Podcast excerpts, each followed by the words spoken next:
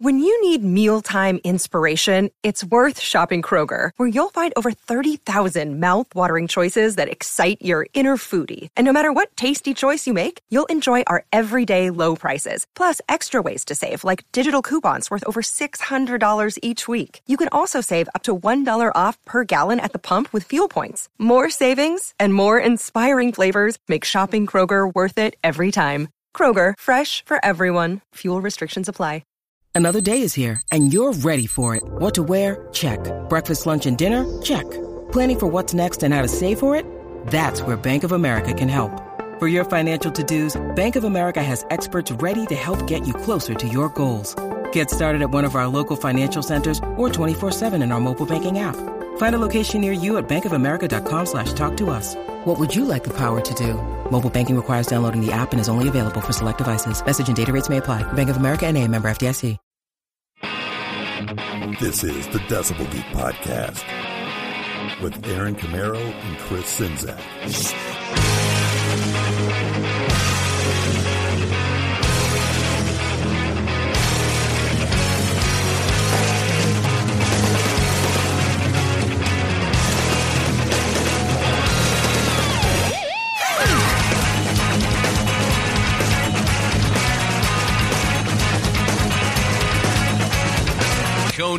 Konnichiwa, and welcome to the Decibel Geek Podcast. We are your rock and roll samurai. I am Aaron Camaro, and this is Chris Czynszak. What's going on, You man? already went there. Oh man, this is going to be freaking awesome today. I was I was skeptical at first, but I mean, as you guys will see today as we go along, there's some really really cool rock and metal coming out of Japan. Yeah, you're gonna. I mean, unless you're already a, an aficionado of Japanese metal, you're gonna learn a lot of new stuff today. You're gonna hear a lot of cool songs you've never heard before, and uh, some really interesting history on the whole metal movement of of Japan. And uh, our guest, who's a Rock and Pod donor. Kevin Williams, he's also a VIP on our Patreon. Can Go to Yeah. patreon.com slash decibelgeek and sign And a up for great that. friend. and a great friend of ours. We hung out with him all weekend in Atlanta when we met Vinnie Yeah. Vincent in January, and uh, he yeah he came up here from Atlanta and he came equipped with a lot of information Yeah. and a lot of great music. And we pride ourselves on being entertaining and educational. We're going to be extra educational today. yeah, it's basically covering what's a version of Japanese metal called Visual Kei, Yeah. and it's pretty interesting stuff. You're going to learn a lot. But Yeah. before we get into all that, we got to take care of some business. And you know what I mean. The only way I like to start the show sweet ass five star reviews from iTunes and Facebook. So let's go ahead and take a look at what we got here. Let's start with iTunes. Uh, let's see. Uh, what? We don't have any iTunes reviews? No, somebody left one. His name was None. None. Yeah. Well, that's a crappy one. I don't like that. I hope we got one on Facebook. Thank goodness for Facebook. Yes, we got one on Facebook. Look at there. Five stars. That's what I like to see. Comes to us from Ray Coon and goes a little something like this I'm a new fan of your podcast. I listen to Eddie Trunk on Thursdays and CMS here and there. Was looking for something else to listen to with the topics of rock and metal and came across your podcast and started listening to older episodes. I really dig the content. You guys are two down to earth cats that dig rock music and get some interesting guests on the show, plus great commentary. I also hear new rock bands nobody's heard of. I'm actually the front man for Dawn of the Rising out of Arizona. We are a brand new hard rock band flying the flag of hard rock and can totally appreciate what you all are doing over there. Keep up the killer work, gentlemen. Proceed. I like it. That's awesome. Dawn of the Rising out of Arizona. Got to check that out. And hats off to you, Ray, because you figured out a good trick. Kiss our ass enough, Uh-huh. and we'll talk about your band. They got to be good, right? Well, if they like our show, I mean, clearly, if your band members like the Decibel Geek podcast, I think that must be kind of a given that this is going to be a great band, right? I mean, it makes I'm sense gonna to definitely, me. I'm going to check out Dawn of the Rising and see what I think. I'm going to check out Dawn of the Rising too. Maybe it's, it'll be time for a uh, fresh blood episode. Maybe it's been a We're while. definitely doing. There's been a lot of great new bands that I've discovered since then. Me so. I, I think I'm ready for a fresh blood episode. awesome. But today, I'm ready to learn about Japanese rock. But last week, man, I had so much fun. I've got five more Wasp songs if we got time for that, too. Yeah. What do you got? Well, I was going to say, let's do a whole nother Wasp episode. Well, not right now. Ah, well, I could right now because Oh, I I've could, too. changed all my picks because I got all new favorites again. And I want to give a uh, shout out to Adam Cox who runs the Facebook page. He he had a great idea where he he took like you know, and you got and we asked for a response on the episode last week. Like, give us your top five, Yeah. and you guys came through. Yeah, you a, did. A lot of interesting picks. I really enjoyed reading those. Some of those mirrored Yeah. ours, and some of them were way different. yeah, and I didn't get as much hate for "Hold On to My Heart" as I expected. No, you can't. Got a lot I of love for that. Really, yeah, because I mean, think about it like, oh man, don't play the Wasp ballad, you know, don't play one of those songs. But then you play it, and it's like, you know what? You can't deny that it's not a kick-ass, awesome song, even though it's a ballad. I think that's one of the lost gems of the '80s. It's a good one, or for maybe sure. '90s, I guess. Um, but yeah, so Adam took like all those picks and he did a Spotify playlist. Oh, on it. nice. So it's like called the Best of Wasp. And Oh, right on. It's a huge long list of really awesome Wasp songs. So Adam and Adam Cox. I like when he does that. I, I gotta. You know, we don't give him a shout out enough, but he works his butt off on that Facebook page and does a fantastic job. And he's also been assisting me with Rock and Pod stuff on the website. Oh, speaking of Facebook, man, we're only like a thousand and five likes away from seven thousand. Oh, really? Yeah, only about a thousand and five to go before we hit seven thousand likes on Facebook. I'm so excited. All right. Please help us. If you do not like the Facebook page yet, become one of the 1,005 Yeah, there's a lot going on there. that put us over the top for 7,000. I like it. I like it too. I'd even settle for 6,000. Be one of the five. Yeah, and they're all real. They're real. They're every single one of them. All right, so Geeks of the Week. That's these, why we love them so much. Yeah. Just like our Geeks of the Week. um, Geeks of the Week. These are the people that shared on Facebook, retweeted on Twitter last week's top five Wasp songs episode. These are Wasp fans for sure. Geeks of the Week this week are Scott Smith, Matt Ashcraft, Tom Cullen, Joe Royland, Sit and Spin with Joe, Daryl Llewellyn, Mike Stewart, Brendan Barrier, Stacey Sullivan, Cool World, James Brendan Dunn, Shane Paisley, Neil Johnson, Mike Parnell, Growing Up Rock Podcast, Joseph Capone, Mikhail Burrell, Rodney Dixon, James McElhenney, Rob Harris, Aaron Baker, Greg McGlone, Derek Leba, David Glenn, Todd Cunningham. Happy birthday, by the way, Todd. Freeform Rock Podcast, Mark Alden Taylor, Samuel Wetz, Andrew Jacobs, TJ Cullen, Reese Lett, Doug the Devil, 200th Podcast, Shadako Shakula, Christopher Stokes, Adam Cox, JJ Mack, Kurt Atkins, Billy Hardcore, Ernesto Aguiar, Twisted Kister, and of course, The Mooger Fooger. Yes, those are our people, our geeks of the week. You want to become a geek of the week? It's simple. All you got to do is get out there on the Facebook, get out on the Twitter, share it, retweet it. This week's episode of Japanese Metal, you're going to love it. I guarantee it. This is what you get when you get three guys in, hanging out, trying to figure out Japanese metal. And I think together we can all learn something. Are you ready? Let's do it.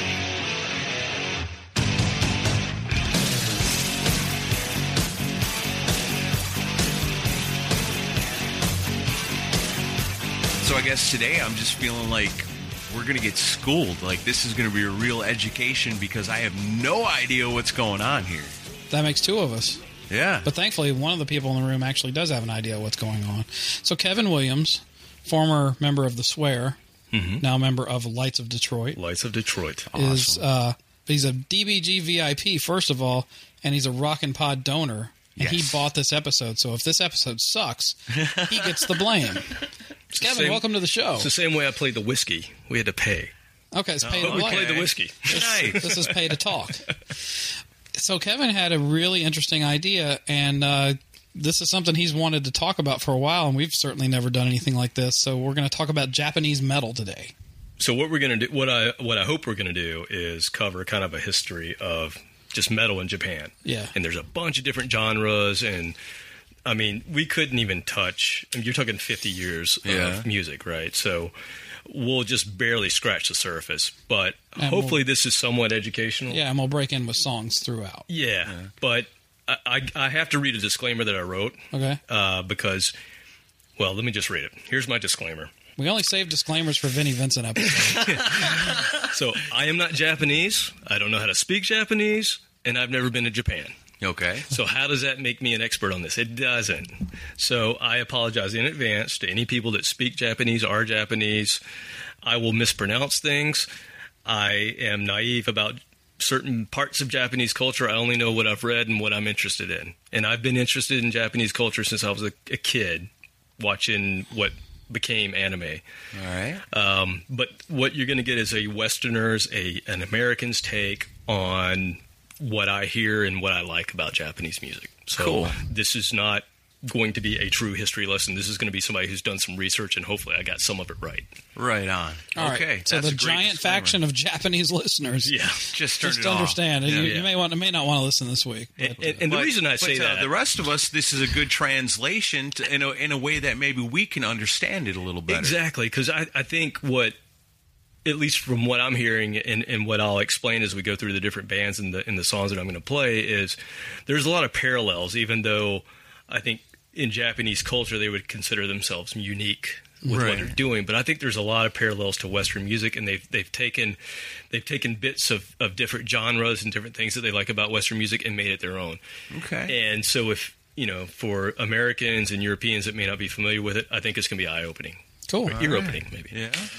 All right. So in Japan, did they have their own organic rock form, or is that something like we did our we did our, did our big in Japan episode one time? We talked about all the American mhm. bands that are just absolutely massive over there, that are the same bands that we love here. You know, like we and our listeners. You know, Yeah. so Right. is there? Did they take it from somewhere else, or was there something organic that grew there? So in my in my delving into this, so what I found is there's kind of two factions of, of fan base in Japan. Okay. So there are people who are into Western music, right? They go nut, right. They went nuts for the Beatles. They went Sure. nuts for Kiss, right? Yeah. And Aerosmith and every every other band that's gone to Japan and, and all those bands, Mr. Big, love playing Enough. Yeah. exactly. All those bands love playing Japan. The the fans are are really into those groups. There's another faction of Japanese fans that are into Japanese, uniquely Japanese music Okay. which you'll see some parallels again to what, what we listen to and what we hear, but it's uniquely Japanese. They sing in Japanese. They may throw in a few English words here or there, but it is considered Japanese music with Japanese sentiment, which we can't really understand because we're not Japanese. Right. But Right. it's like two factions of fans. And those people that are into that uniquely Japanese style of music don't really listen to the Western music. Yeah, I think you're seeing more crossover now, but mm-hmm. It, it's it's two different factions of people that listen to, to music, either Western music or Japanese music. Okay. Awesome. So, if you don't mind, I thought I'd kind of start with kind of the history of, Sure. of Yeah. where it's coming from. Yeah, let's and do it. and I went back and tried to find some of these bands. And the, the first band, which I think is really cool, the first band that was really uniquely heavy for Japanese metal um, was a band in the 60s called the Flower Traveling Band. And uh, I got three of their albums that I was able to find through a torrent. And uh, I didn't pay for it, but you know what I mean. And uh, so well, I gotta imagine it's going to be kind of hard to actually find. it's going to be hard something to find at a record store or even on Amazon. Exactly, I can totally justify it. Yeah, there may not be any Amazon links this week. Well, Or- or there might some of the newer there bands, yeah. Amazon, you're going to pay more, but there's other ways to get it. Yeah. They got Mostly Amazon in. Japan, don't they? They do. All right, there They you do. go. And CD Japan is the other place to go for yeah, all these things. I bought stuff from them. um, which you've probably gotten. Yeah, you probably Oh, yeah. imports from them. Um, but this band, the Flower Traveling Band, uh, they did the first known cover of Black Sabbath's Black Sabbath. Wow. They did it in 1971, so only you know a year or two after it came out. And if you listen to it, I think their first two albums that they did was. Uh, a Japanese take on Western metal, sung in kind of broken English. You know, it's a little, it's a little bit funny, but apparently this band moved from Japan to Canada so that they could be a band. Um, they, they sang in English, but they were the first band, known band to cover Black Sabbath. And if you listen to, the, I think they have three or four albums from that that late '60s, early '70s period. They're actually pretty good. Yeah. actually pretty good. But I suppose everybody else in Japan's looking at them, going, "What the fuck fuck is are you doing? Well, what I couldn't find was if people in Japan actually listened to them. Yeah. Because what I know is they're from Japan. They moved to Canada, right? Or were they banished? So to I don't know. I don't know. I don't know. But They they're didn't have a choice. they're noted as the first. But like I said, I was able to track down their, their Huh. recordings, and they're actually really good. Wow. Actually, really good. It's kind of like stoner metal. band. Now, I will say, if you find the the album that they do Black Sabbath on, it's one of the most disturbing covers I've ever seen. Yeah. Because you got Japanese hippies on Harleys, I guess riding through Canada is what I'm thinking, and they're completely naked. Wow. So yeah, it's not really the most pleasant album cover I've ever seen. Raw like sushi. Uh, yeah. There you go. Yeah. Exactly. Bad, gonna- bad yeah, ethnic joke. Number jokes one. Keep, keep, keep, keep a count. Take a shot every time I make a bad joke. So that that's kind of late '60s, early early '70s, um, and then in the late '70s, you're actually getting bands. Uh, there's a band called Bow Wow, which I think a lot of people are probably familiar with. They changed their name in the '80s to Vow Wow, Okay. the right. V. Uh, but in the in the late '70s, they were called Bow Wow, and when Aerosmith and Kiss went over for their first tours of Japan, that's the band that was opening. I do Okay. remember Bow Wow. So Yeah. they're they're pretty they're a pretty big band. There was uh, another band called 44 Magnum, another band called Earthshaker. Um, I'm only slightly familiar with them. They're a little harder to find, but Bow Wow you can you can find those albums, and they're they're pretty good. It's in that same vein of you can tell that it's a Japanese band trying to sound like Western music. They're trying to sound like the bands that they're hearing out of England, the bands they're hearing out of America. Did they sing in English? They sang in English. so Yeah. then these bands that are singing in English, they must be looking at it at the time like there's no market here. Mm-hmm. And so we have to try to make it somewhere else. right. And they did get coverage in the American rock magazines because that's where I remember seeing them. Yep, exactly. And until the 80s, that's when that whole thing switched. So in the 80s, early 80s, you guys remember loudness. Of course. We're not going to play any loudness because I feel like everybody kind of can find kind of a loudness. gimme. You know, That's the was- one you think of. That's yeah. the one you think of, and they're great. Yeah, you I love and loudness. um, EZO, right? Sure. Gene Yes, EZO. House of a Great. Thousand Pleasures. Yeah, great. Those two albums that they re- they released here in the states, I think those are the only ones that they released. Uh, but those are great albums. But we're not going to play anything from that because Because they again- wore makeup, right? Yeah. Yeah, they did. Yeah. they did. Big hair. Yeah. And Gene Simmons producer. their, their first album. Their second Right. album is really good too. But again, these are these are bands that were yeah, loudness is still around.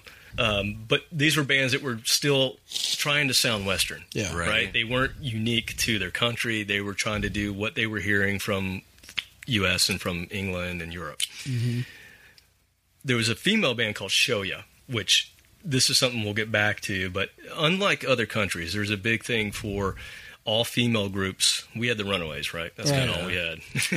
Yeah, early but on. in Japan, man, there are a ton of all female groups, and they rock. Hmm. Yeah. And Show-Ya was kind of the first of those in the early '80s. They're still around, really? uh, and they they actually have a, a festival every year, and it's all female groups that play. Right on. And we'll get into that later. But there's a there's a trend going on right now, like traditional style power metal, all girl groups, phenomenal. Mm-hmm. Really? we're gonna play a couple of those. All right. This cool. will be good. All right. so Show-Ya was around in the early 80s, and then Bow I mentioned, they changed their name, and they, they were putting out uh, albums in Europe and in, in America. But then you had a true Japanese band.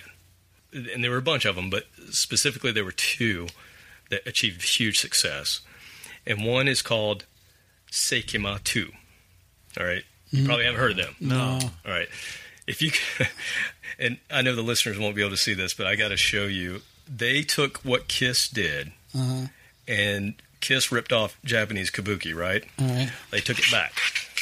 And so I'm going to show That's you a very picture. Kiss inspired. So, and, and it's specifically like this Eric guy. Carr and looks Peter like Criss. Eric Carr. Oh, He looks like. Gene Simmons and Peter Criss in one. That's they pretty wore great. kabuki makeup. what year are we talking for them? So uh, That's awesome. I like yeah. that. So and the music's actually Is this really the good. 80s? This is the 80s. So this is We need make our sure I own get my notes Kiss. here. Yes, Yeah. right. So Kiss How comes. can we wait around all these years for Kiss to come back? We need our own Kiss. So I can only think Kiss comes in the 70s, right? Yeah. And they go, they stole our shit.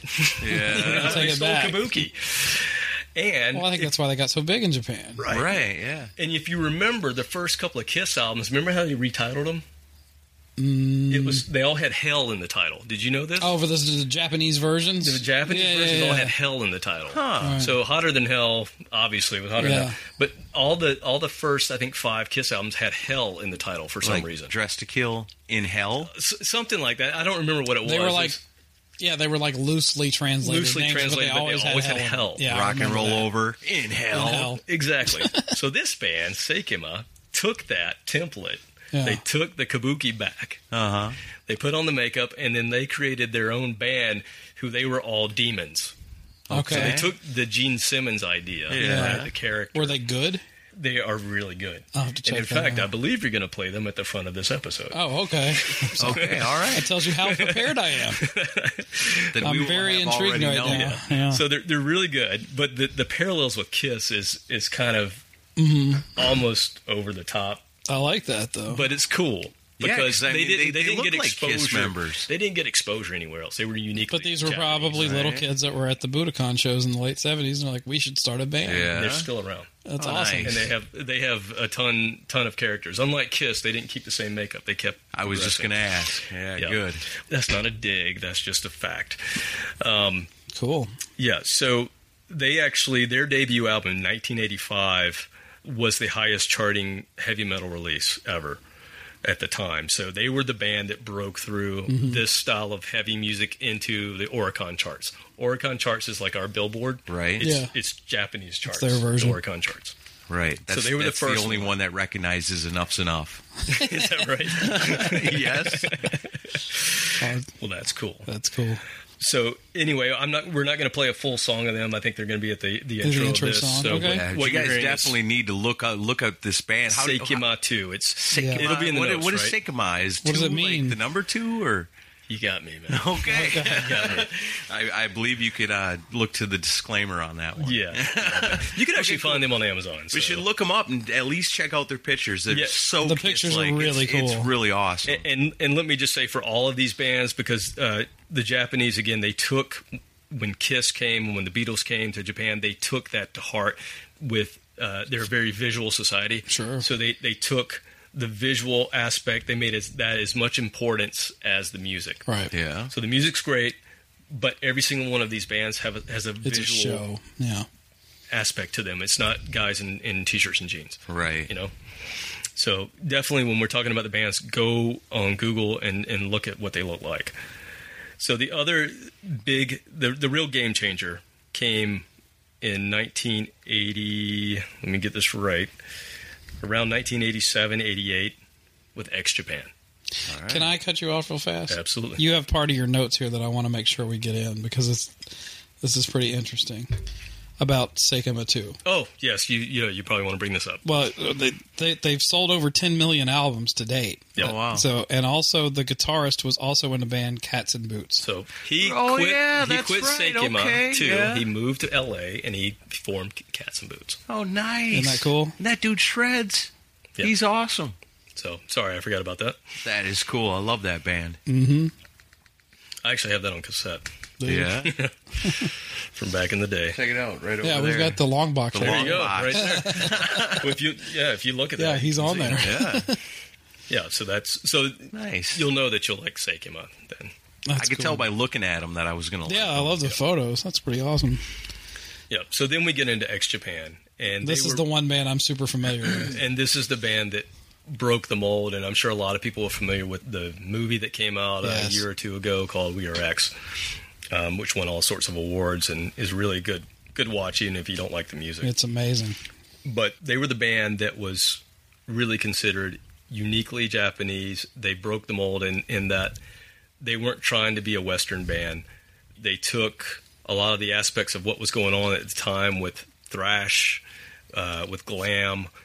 Hide, who was the, the rhythm guitarist, he was uh, largely influenced by Kiss and Ace Frehley. Um, so they took all of that and they but they made something that was u- uniquely Japanese, and that turned into uh, a genre, a unique genre just to J- Japan called Visual Kei, and it's spelled K E I, but it's pronounced K. All right. Um, and the meaning of that is visual style or visual system. Um, and it was taken from X Japan's own slogan, which was about visual shock. It was called Psychedelic Violence Crime of Visual Shock. And that's where Visual Kei comes from. I can see this all goes back to like you said, Kiss at the Budokan.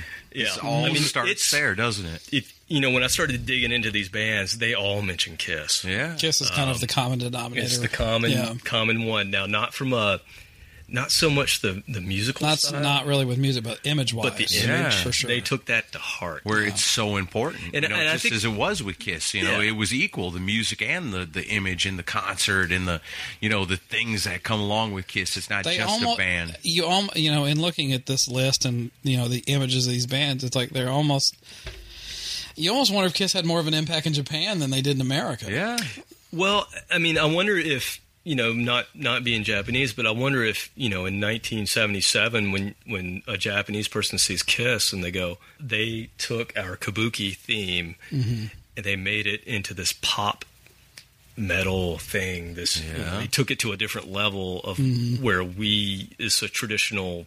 Japanese thing, and they took it to this new, whole new level. We need to take this back, and we can do something with this. This is our, you know, this is our I suppose because being Culture. American, you see it and you, there's nothing to compare it to. Yeah. You know, you Kiss the first time you see it, you're just blown away because you've never seen nothing like it. In Japan, you're blown away, but you have seen something like That's it, right. Yeah, and it's something that You've probably seen it on your grandmother's, ch- you know, in, mm-hmm. in pictures in your yeah. grandmother's house or something. Yeah. You know? face paint was pretty commonplace yeah but yeah ex japan i mean like i know mostly what i learned through the movie Yeah. i mean and obviously my they first came on my radar with the kiss my ass tribute album with yoshiki did Mm-hmm. Yoshiki, the the yeah. orchestral version of uh, black diamond Yeah. which is epic, yeah. huge. And uh, and then I remember Gene and Paul like did some appearances with him or something, or did Mm-hmm. interviews with him. Gene especially was very into what he and X were doing at the time. And the, but then he felt they fell off my radar after that. And then uh, when the We Are X thing came out, I was just flipping through Hulu and I saw this documentary about X, and I'm like, I remember Yoshiki, I remember the Black Diamond thing, but I don't know. Other than that, I don't know anything about him. And if you have Hulu or you have a way to watch the We Are X documentary, I highly recommend Oh, it. yeah. Even if you don't like their music, the the story alone is incredibly inter- interesting. It's very depressing at times, but uh, Which is a common theme with their style of music in general. yeah, it's almost like you know with bands in America. Yes, I know there's emotions involved, but these bands like they truly wear their emotions through their music, and It- especially X, because like like there's actual death involved with some of this stuff, and it ties into the music even. And these guys are, you know, call it what you will, but these guys are emo before emo was around. Very, it's totally emo. There- it's it, But they're true emo. it's a real roller coaster to watch the story of this band. And this band was as big as the Beatles in Japan. Like they were, they would fucking pack the Tokyo Dome like multiple nights, and you and can still do. like eighty to hundred thousand people a night Yeah. Wow. in this place, and they sold millions of albums. Yep. And I want to go into them a little bit more, but I think before we get into that, I want to, um, Yeah. if you don't mind, I want to talk No. about Visual Kei just a little bit. You're bit more. driving the bus, bud. Well, I think it's important because they they created this genre, and honest to God, if you just do some research, if you just go on Google and type in Visual Kei, your head's going to spin as to how many bands there are, how many bands there have been since the late '80s until now that call themselves Visual Kei. You've never heard of them. You've never seen them, probably, other than maybe X Japan, Right. maybe one or two others but your head is going to spin because these guys, for the most part, it is guys. Um, but they took anime. So if anybody's familiar with anime, it's you know Japanese. We would call them cartoons, but it's you know it's a certain style of, of of cartoon that's huge in Japan. They took anime. They took that whole cosplay thing that's big in Japan, where people dress up like Right. characters, right? So again, it goes to the visual, and then manga, which is um, huge in Japan. It's basically comic books, but it's it's adult comic books. I mean, Right. talking- it covers every every type of subject you can imagine. But they took all of that and they brought it to life. Yeah. So it's kind of a subculture, not just musically but visually. There's a there's a whole style to it. I, I brought this book for you guys to look at. It's- Yeah. It's, it's all about style. And these guys, they took. I mean, just the visual alone, they took what. What I would say, Poison Yeah, and a lot rock. of glam bands Yeah. in L.A. from the late '80s were doing. They took it to a whole different level. Yeah. Right. And Yeah. they're these- still doing it. These bands in this book are just amazing looking. It's like I want to like these bands before I ever ever even hear a note because they just all look so damn cool. Yeah, it's and they're, like, uh, they're dressed up like rock stars. You know, they look like these guys look all look like legitimate rock stars. Like you want to put your rock star on another level, bigger they than what you are. Not wearing a, Yep. a Coca Cola Docking or Merrill, Wisconsin T-shirt. You know, They're- want to. be You want to see them as and roll something enough. else. You know, Right. Yeah, That's no, right. we don't. Not tonight. No, they take it to a, a whole different level than what any Western band. You can you can go to any of the the British bands from the '70s that considered themselves glam, any of the '80s American bands that considered themselves glam. They took it to a different level. Yeah. I mean, you're talking about. If anybody's seen anime, they again they bring it to life. So you've got mm-hmm. these crazy hair colors, you've got makeup that is you know movie studio elaborate. We're not talking just a little eyeliner. And No, they almost look like guys. creatures. These guys look like creatures, or some of them look so damn pretty that they could be the most beautiful woman in the world. It's crazy. You know, Yeah. you- you- like when you saw that first Poison album, remember you're like, Right, are these yeah. guys, or Who are these these chicks? girls, or what is it? These dudes they take hot. that to a whole different level. Yeah, Um, they almost look like aliens. Like it's Right. like Yeah. not even human. It's like they're all. It's like a whole band made up of like late '80s Vinnie Vincents. yep. That's a good way of That's a good it. way of putting it. um, but the other thing is they they take it further because they incorporate uh, European style as well, which was never done in any glam scene that we're familiar with, right? So they take. Uh, you know, 19th century Victorian or Franco gowns and wigs, and these guys are shredding maiden-like riffs, but they look like Marie Antoinette. Wow. It's like the weirdest thing you've ever seen, but it's so awesome. One of the other things that's vastly different than anything we're familiar with in Western culture is uh, the fans.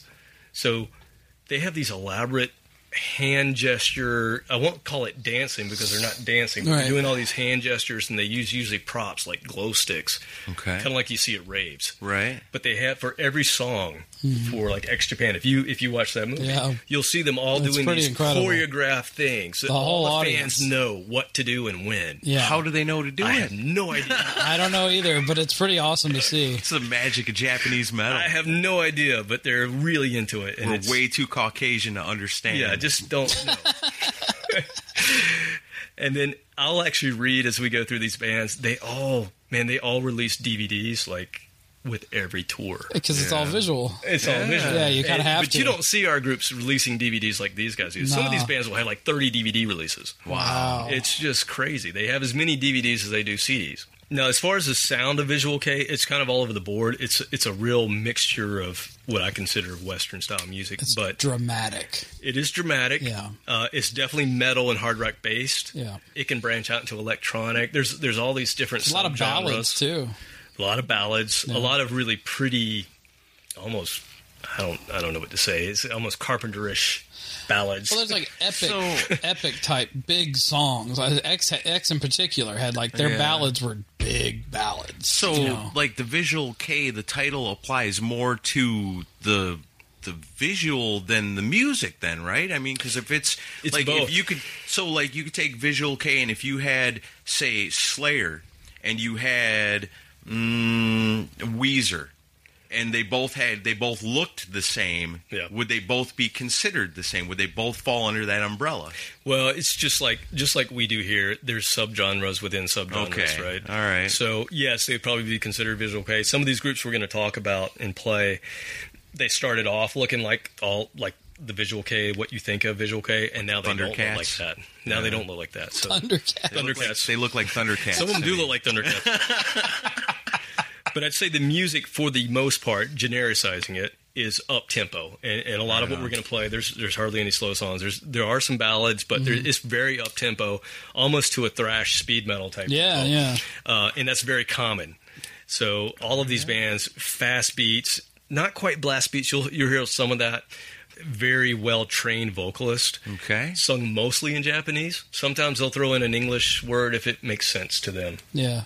Never know why. Sometimes half of it's in English or just a little bit so it's in English. Some of the titles are English Yeah. in English, but Every once in a while, they just bust just- out a motherfucker somewhere in there. and sometimes and sometimes it's French. They have a lot of oh, French wow. in, in their in their names and in their song titles too, Wow. or other European languages. They just kind of mix everything together. And again, it's very over the top emotion. There's a lot of goth mixed in mm-hmm. with it too. So a lot of those kind of dark themes, which you'll hear in X Japan for sure. And then the other thing that that I've seen so I've seen a lot of these bands um, in anime festivals as well as uh, Japan Night, but the real theme with all these groups is they're all badass. Like Right they on. can all play Yeah. their instruments. There is no there's no oh you can tell that person's been playing for two years. These They all know they what are they're all doing. good. Yeah. And even the vocalists, you can't understand. You may not be able to understand what they're saying, but you can tell that that's a trained voice or it's a unique voice, and they treat it like an instrument. Right on. And you'll hear that as as we get into this. So there's no visual Kei grunge. yeah. Oh, there is. There's some, there's some mix of that. So, All right. because I was about to say, there's a lot of uh, they took a lot of the grunge and the new metal, so kind of that second wave of Visual Kei in the '90s Yeah. and, and beyond. They took that grunge and that new metal sound and incorporated it with what they were already doing. Right on. And you're, you'll hear that when we start getting into this. Man, this is awesome. I feel like I've learned a ton already, and we haven't even played a freaking song yet. I feel like I'm going on too much. no, this is Oh, you're great. good. The other thing is uh, you're going to hear a lot of Maiden Priest like dual guitar, which I think just kicks ass. You know, it's that Thin Lizzy. Yeah. Oh yeah. Got that dual guitar going. You'll Harmony hear it a lot. solos. Harmony solos, just harmony parts in between the, uh, you know, the verses. It's kick ass to me. I always love that. Right on. Um, and then the other thing that I, I, I see when I go to CD Japan or, or some of these other sites where you can buy the music is a lot of these artists have their own custom guitars. They don't just play Les Pauls or Strats. Like they all have their own custom guitar that they sell that has a certain shape and look. And I don't know how these people keep up with it in Japan because there's so many of these bands and they all have custom guitars. Right. wow. I That's have cool. no idea how they do it. That's cool. That is pretty awesome. So then you just, if you want to buy a guitar, you want to get the one of your favorite dude, you know, because it's Uh, unique to that person. I mean, it's marketing genius. Part of the gimmick, right? Yeah. and, and that's you know the other thing that we'll see is as we as we talk about this is is from a packaging standpoint because it's so visual. CDs still just sell in Japan. yeah. Yeah, because you don't want sell anywhere else, but they I sell in wonder. Japan. I wonder if the guitar thing goes back to Cheap Trick at Budokan. You think? Like, look at that guy playing crazy guitars. Maybe You Yeah, know, they were Nielsen. custom. we yeah. all need our own custom guitars. yeah, That's maybe. pretty cool. Maybe. And and to that point, talking about CDs, CDs are still big sellers in Japan. Eighty five percent of the music sales. So this is research that I did. Eighty five percent of the of the music sales are still CDs. Right You on. can't say that about any other place. No, that's in this awesome. world. Because in Japan, they still care enough to hold it in their hand and Yeah, it's you know, all about have it. packaging. And I actually brought you know something for you to see. Yeah. One of the bands that we'll be looking at, but they just they do very elaborate packages. They do a lot of um, special cross promotions. So there may be three different versions of an album, Wow. which is brilliant. Right? Yeah. You're going to buy all three of them if that's your band. Yeah, if you're really It's into that, it. it's that whole See? kiss. Here it goes Totally. back to kiss That's again. what I Kiss was thinking. influence. Yeah. No, the one thing I saw that is starting to happen is YouTube starting to kind of creep in Yeah. Uh, folks are starting to because in Japan it's harder for them to do um, digital downloads and streaming. They have some restrictions on how they can do that. So that's part of the reason that CDs still reign, aside from the packaging. But Ah. I just think it's cool that somebody's still buying CDs. That is Yeah. cool. Man, you're making me want to move to Japan. Because Aaron's a CD guy. Yeah. I think I'm turning Japanese. Uh, I was waiting for that to get brought Oh, up. So, um, and I have to mention a group called B'z. We're not going to play them. It's just B uh, with a Z at the end, but they're the biggest selling Japanese group of all time. Over a hundred thousand in sales. Over in. Wow. over X, Yeah, over X. Yep. 100 million in sales? Yeah. so if you Over stopped, hundred million, if you stopped a Japanese person on the street and said, "Name a rock band," they would say B'z. would say B'z? I've never even heard of this Uh, band. right? Well, so they were uh, they were pop like a synth pop group apparently in the early '80s. They transitioned to hard rock when hard rock was big. They kind of had a like an Aerosmith sound. Okay. Okay. So they were more traditional hard rock, Western sound, but they are the biggest selling group of all time. So I, I wanted to at least Huh. mention them. They transitioned to blues in the late '90s, so they were only hard rock for a short time. Wow. they transitioned to a blues group, but they've released so many albums that that's why I think they're the biggest band ever. That's They crazy. released a I ton have to of them. check out some of their stuff. And then there's another, like I said, there were subgenres of, of visual Kei, and there's a whole symphonic power metal. Unfortunately, I don't have we don't have time to you know Yeah, cover we- all of these. yeah, but we could do a whole there's an series on these. Yeah, awesome- there are a couple of awesome bands that we're not going to cover who dress like I was talking about the whole Elizabethan Marie Anto- Antoinette. They all kind of have that, that weird 19th century look to them, and but they play like they play like Maiden and Priest. Right. So it's like it's really crazy. But if if somebody wants to go do some YouTube search, Yeah. Versailles, Phantasmagoria, Moi dix Mois, and Matenrou Opera. They all have these crazy looks, and they play this really fast speed metal, uh, but it's more like Priest or metal. or okay. Cool. So it's just really cool. Gotcha. But we're not playing them. Okay. All right. You gotta be That's limited. homework. There's a lot. There's a lot more here than I expected. Yeah, and I, you know, like I said, I, I I know this is just the tip of the iceberg, but I think it's important for people to kind Yeah, yeah. see where Sure. it's coming from. And then the biggest thing that we will dive into today is um, this new movement of all girl traditional heavy metal power metal acts. Baby metal. They just played here last week. Okay, let me talk about baby metal because we're not going to play them. All I'm kind of happy you're not. I am not a baby metal fan, and, Um, and here's the reason why. Baby metal is, is what the Japanese called idol music. Okay. And idol music is it's much like our boy bands here, Yeah. right? They put these groups Superficial. together. They put them with choreographed. They put them with a band. They write the music for them. They meaning the producers. It's a packaged. It's a thing. packaged deal. Yeah. They're sexy Um, I know people. monkeys. I know people love baby metal and they I, like the whole I could not get into it. I tried. The band's badass, but The music is good, but the vocals, oh, Yeah, it's real cutesy. It's really girly. so the whole idol thing is about this this whole Japan. So Japan has a high suicide rate, right? Really? a really high suicide rate because it's it's Because they got such that a crazy forest. crazy forest. You never heard about the crazy forest not in heard about the Japan? crazy Okay, forest. there's a crazy forest in Japan. Here's like my only Japanese contribution of things I've learned over the years. suicide. The, yeah, yeah, the suicide forest Oh, where okay. people go into the forest Yeah. en masse and, and kill themselves, and that's where you go to do it. But the, the reason for that is it's a very stressful uh, culture of being your best always. Yeah. Right. And so they have a very they're a very homogenized culture. They um uh, you know, it's it's about conformity to some point where people do a 9 to 5 you know, it's very competitive. It's always about being the best of the best of the best, and that's kind of an Asian thing in general. I, I can Yeah. say that because I'm married to a Korean woman. Yeah. So it's always about being the best, and that's just Asian culture. That's you know part Yeah. of their culture.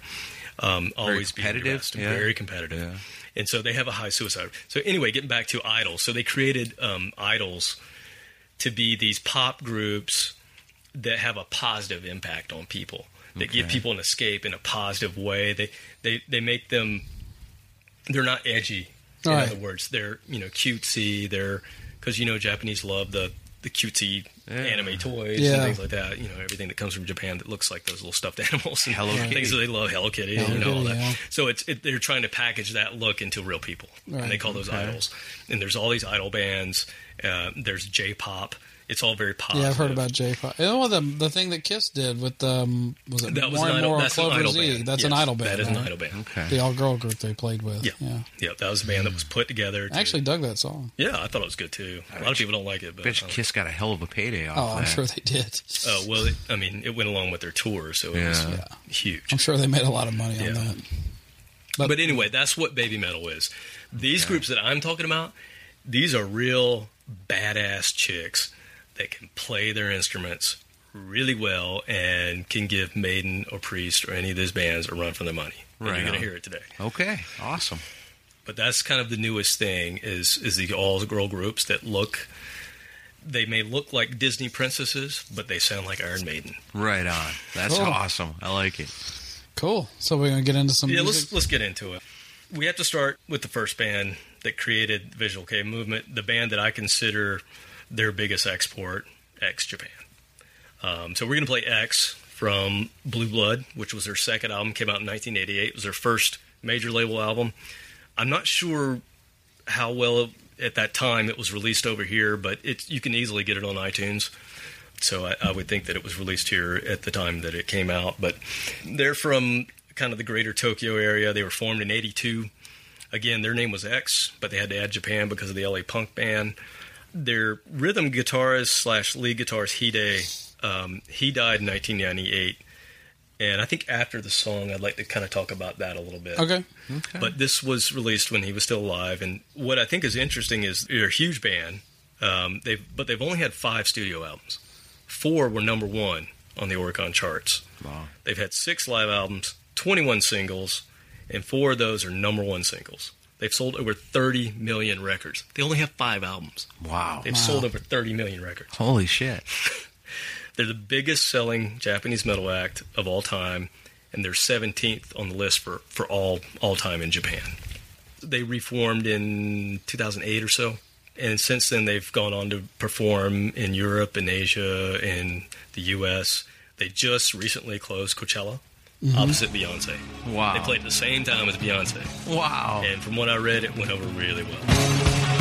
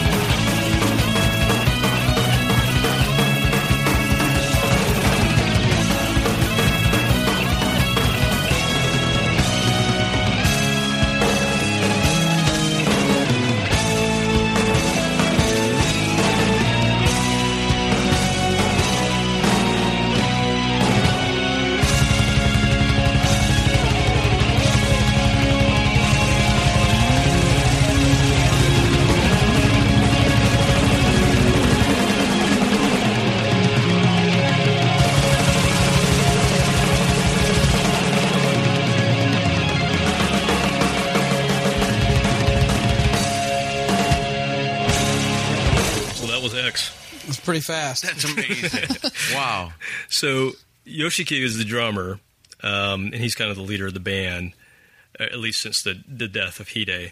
But I mean, his drumming is like that on almost every song. That's That- unbelievable. it's and it's just crazy. And in, in concert, and he has all sorts of health problems. a lot of health problems. Uh, you'll see it in the in the movie, and but he you know he falls over his drums, and it's you know it's very emotional every show. But man, the guy just he always sounds that good. And from what you heard on the the Kiss My Ass uh, compilation, you know he he's a composer too, Right. So he's got all these albums that are like classical compositions that he's done as well, Right. and he, he brought that into X too. But of course, it wasn't part of that song, but. I wanted to play something that was kind of descriptive of the genre that they created. They their music is all over the board. Um, they were even considered kind of progressive at one point, which you know is good for me. but I did want to mention so Hide, uh, he is or was the uh, rhythm guitarist slash kind of dual lead guitarist with Pata. Um, Hide, they think committed accidental suicide in I want to say 2000. Oh, uh, sorry, 1998. I Yeah. believe that's correct. But he was X Japan to give you the sense of scale of how important they were to the nation. He was considered a hero. There were multiple, multiple copycat suicides after oh, his death, Wow. which is horrible. There was even a girl who slit her wrist at his wake mm. in front of the wake Dang. went, went up and slit her wrist. Um, Yeah. 10,000 people attended his wake, and 50,000 people attended his funeral. Wow. yeah, it's like a national hero. Yeah, I mean, it's like you. I don't. I don't know that you can equate that to any one, any Not other that pop can star that of. I can think of. No. Not not in what I mean. You know, when Brian Jones died, I don't think that happened with the Rolling Stones. when, when John Lennon died, it was a big deal, but I don't think there was anything like that. No. Not even Elvis. Elvis, yeah, no, but like that's one thing I got from the X thing was that the the relationship with the fans is like maybe the strongest band fan relationship I've ever seen. Yeah, and I think that's part of what makes that whole scene. That's that that uniqueness to Japan. I think their just their their tightness with their their pop idols is unlike any other country or Is it maybe because Japan is a small country? You know, like the United States, like we were talking about mm-hmm. last week, you'd listen to that Wasp song and you'd say, dang, I feel like I'm as far away from the Sunset Strip as you could possibly Right. be. In Japan, being that it's a smaller country, is everything just more accessible? It makes you feel like you're more of a part of it, maybe? It might be. I don't know. I think you know. I think it would take somebody from Japan to really explain Yeah, that whole guess, scenario yeah. to us. I, I think you're probably right, though. Yeah. You know, sort of like like England's not a huge compared to uh, America. England's not huge, but there's so many bands there, and people are very into them. So I, I guess it's sort of that same thing. But um, since his death, so they kind of stopped after his death for a while, and they didn't get back together until until 2007, 2008. But every year after his death, they had basically 10 years of heavy mourning. Yeah. So every year they had these big um, festivals. They even had a, a museum. The prime minister of Japan had a museum erected for Hide Oh, wow. in his hometown that was up for five or so years before they closed it. He's still considered a member of X. In fact, they were mm-hmm. the first band to use holograms. Oh, really? They actually have a hologram on stage of Hide, as well as their first bassist, who also died recently. But they've they've been doing that since 2008. Wow. Oh, wow. And actually, this you know we're recording this in May, and this is the 20th anniversary of Hide's death. Um, and there's a documentary coming out that's in in Japanese, but it's called Hurry Go Round, and that's coming out on the 26th. Wow. Okay. So it's very relevant that we're doing this. Yeah. Wow. Wow, that's a bummer, man. Yeah. Now the other thing that's that you know the, to get back on a positive note with X Japan, so they just did Coachella. They've been promising an all English, their sixth album. They've been promising this thing for like three or four years. Yeah. Um, but they've had Pata, the other guitarist, has had health problems. Uh, Yoshiki has had major health problems. He just had major surgery. So they've they've delayed this album, but apparently there's an all English first time all English spoken album that's going to come out soon. Oh, wow. That's awesome. They've released a couple singles in the last couple of years, and they've been good. They've been really Yeah. good. Awesome. That's cool. Maybe that's what'll finally break X in America, where everybody can understand them. I mean, I think the fact that they just played Coachella, I think that kind of Yeah, speaks that that's they pretty may have already cool. broken. They've already Just not gotten aware it. of it. Yeah. Well, in the movie, they're Beyonce. Wow. in the movie they're headlining Madison Square Garden. Like, Yeah. They've already they got the Yeah, audience. they did Wembley um, Yeah. a couple years so when they play Madison Square Garden, are they packing it out Yes. here in the for like states? three nights. They three nights in a row. Wow, really? Yeah, they're already giant. But I so think, is that because like every Japanese American so. in the whole entire country has to be there? Yeah. Well, I don't know about Nashville, but I know in Atlanta we have two huge anime festivals. Uh huh. Huge. I mean, these these go into the World Congress Center and all these you know these big venues that we have. So I think in every major town there's a, this huge anime. There's this huge Japanese culture thing Sure. that's happening with a lot of the teenagers now that maybe we're not quite hip to, Right. You know, as much. But there's a there's a big kind of subculture even in America for for Japanese all things Japanese. Right on. uh, and I think that has to do with anime and X Japan translates or carries over from that. So That's cool. That's good. I think it's cool. We'll turn the so, turn the youth into rock and rollers any way we exactly. can. Hey, you know what, man? If this is what it takes to Yeah. get people back to rock and roll, you can't get much better than this music that's coming out. I mean, it's.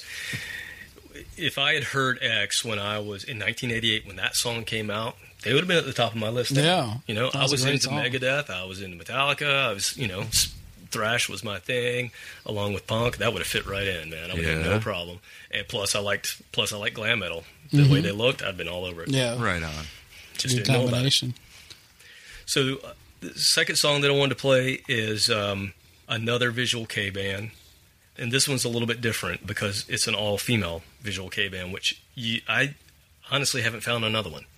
Visual Kei is very male dominated because a lot of, like I said, a lot of the look is about trying to look like a, a woman. It's kind of an androgyny thing. Yeah. Here you have an all-female group, who half of them look very cutesy, and a couple of them look kind of male. So it's kind of a, a you know mm-hmm. a slant on the whole whole vi- visual of it. But this band's called Exist Trace, and they've been around since 2003. I I totally dig this band. I think they're awesome. They have four full length LPs. You can get those on iTunes. I got all of them. Eight EPs, and, and that's one thing I want to point out with a lot of these bands. Unlike what we may see here with most of our bands just doing full lengths. Yeah. a lot of these bands they do just as many EPs as they do full length albums. So they, they fill up the space. I think it has to do with maybe the visual aspect of, of their genre. But you know, in between every album they're gonna have an EP. And they may have a live DVD too. So Yeah. just product, product, product. You know, I think I think it again I think that all goes back to Kiss. In a market where CDs and things are selling. Exactly. you know? they're selling them. So. It you'll see a lot of EPs. So I- I'm going to keep reading off how many EPs and singles these bands have because Sure. it's, it's impressive. So 2003, four full length albums, eight EPs, nine singles. Um, what's cool about this group is they started off really heavy. I'm going to play a newer song. This is from 2016. Um, the the guitarist who she looks like the cutest Japanese girl you've ever seen, but she plays guitar. She writes almost all the lyrics and all the songs. They're just killer. The first when they first came out, they were very heavy. Now they've kind of gone a little bit poppy, and they're kind of going back to in between. And that's what this song is going to be. It's going to kind of showcase how they're kind of in between. It- what I think is cool visually about them, and I, I want people to go out to Google and, and Google Exist Trace. For a while, the bass player looked like the the character from The Grudge. Oh, you seen the movie The Oh Grudge? yeah, yeah. Okay. You mean the ring? Or, well, The Ring and The Grudge. There's two Right. movies yeah, that were both Japanese horror movies that they made into American Yeah. Hollywood Right, movies. yeah. But the the The, the little girl, that crawls little out of with the long realm. hair, and Yeah. just- the bass player actually looks. If you go and look at visuals of her, and I put a visual in our notes here, yeah. but she looks like her on stage. She It's looks like creepy as hell. I thought it was the the, coolest thing I'd ever seen. Um, but anyway, I just thought that was cool. Go go check that out. Her name's Naoto. Uh, but again, this is kind of a mix between their heavy and their poppy. This is their newer music. This is called This Is Now off the This Is Now EP.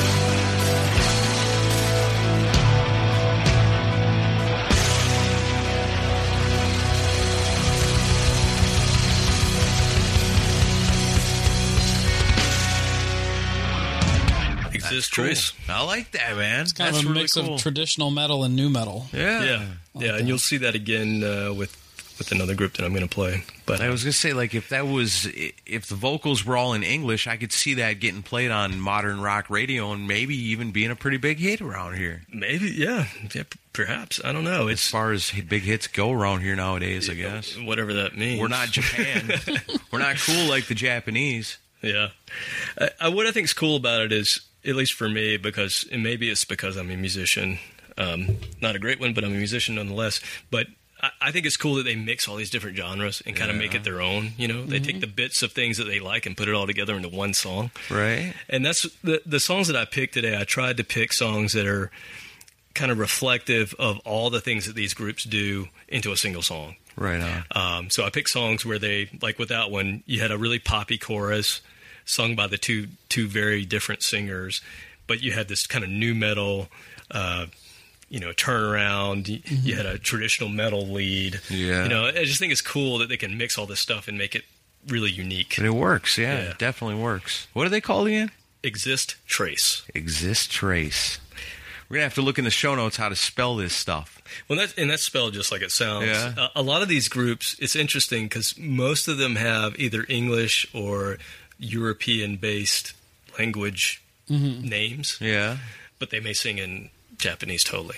Okay. It's, it's just you know, It's a real blender of stuff. it is, and So they, all the good Japanese names have been taken by now at this point. I don't know. I think I think it's they. Th- I think I don't know, but I think that they think it's cool to take uh, English and French and German words and just put them together, no matter what the, what it means. Yeah. You know, because a lot of these things will make no sense what they put together, Well, but it I'm- just looks cool. America put out a band called Limp Bizkit, so I mean, there's, there's no accounting for taste. It don't matter what country you're from. You got nothing on us, Japan. This welcome to America. we have Korn with a K. I mean, as uh. much as I love corn, but come on, This is true. yeah, we're not gonna we're gonna talk about America being great with band names. Now, one thing they do, this trace ain't so bad. one thing they do that we don't do is they take the the punctuations that we use and use them completely wrong. Well, So you'll, you'll you'll have hyphens and all sorts of things in weird places to make up a band name or a song title. Yeah. Like there's a band called Doubt, Okay. but it's spelled D equals O U T, but they pronounce the name of the band Doubt. okay. All right. Motley Crue used umlauts the wrong way. so who? Yeah, it's taken that a bit, you know, to the next extreme, I guess. All right, so the next band we're gonna do is a band that some people may actually know uh, because they've they've toured internationally pretty extensively. All right. and their lead singer is the member of a band called L'Arc-en-Ciel, who is the seventh best-selling act on the Oricon charts of all time. Hmm. So this band is called Vamps. I, I actually prefer them to his other huge band called L'Arc-en-Ciel, which is like a, a French. Here's here's an example where they took a French word, which means rainbow, I think, in in French. Um, but I, I like this band. It's a kind of a, a supergroup duo. The main guy, and it's, his name's Hyde, but he's the lead singer from L'Arc-en-Ciel. Larkin Sill, we're not playing today. They're they're more of a pop rock, visual Kei. They they would consider visual Kei, but they've gone more pop rock. They have tons of albums, but they've sold over 40 million albums since 1991. Wow. Which again, we're talking about a country the size of Japan, so that's Yeah. a good a lot of number of the population. Yeah, and they uh, that band, which it's not who I'm talking about, but the lead singers from that band, they've been around since '91. They they were the first band to ever headline Madison Square Garden. It's like every album is Frampton comes alive. Yeah, pretty much. Right. Pretty much. But anyway, this band Vamps, his side project, um, I think is a lot better, and I think most most people who listen to Decibel Geek, I think are gonna like this song. They're more of a straightforward hard rock, very westernized sounding band. They still sing in, in Japanese. They'll throw in English words from, from time to time, and sometimes it's mostly in English. He just kind of mixes it up. Um, but they have four full length LPs. You can get them on iTunes. They've had 13 singles. All of them have reached the top 10 in the Oricon chart. So they're they're huge in Japan. They've also had massive uh, international success. They've been on the Warped Tour. They played the USS Missouri in Hawaii, Oh wow! which was kind of cool. They played Download. They've had their own festival in Japan, which also had Sixx:A.M. and Buckcherry as their guest. Um, they played Rockville, Rock on the Range, and they recent more recently opened for Danzig in the U.S. Wow. So they're they're they're a pretty well known band, but. Um, I want to play their first single, which came out in 2007 before their first album. But this is off their first album. Uh, it's called Love Addict. This is the Vamps.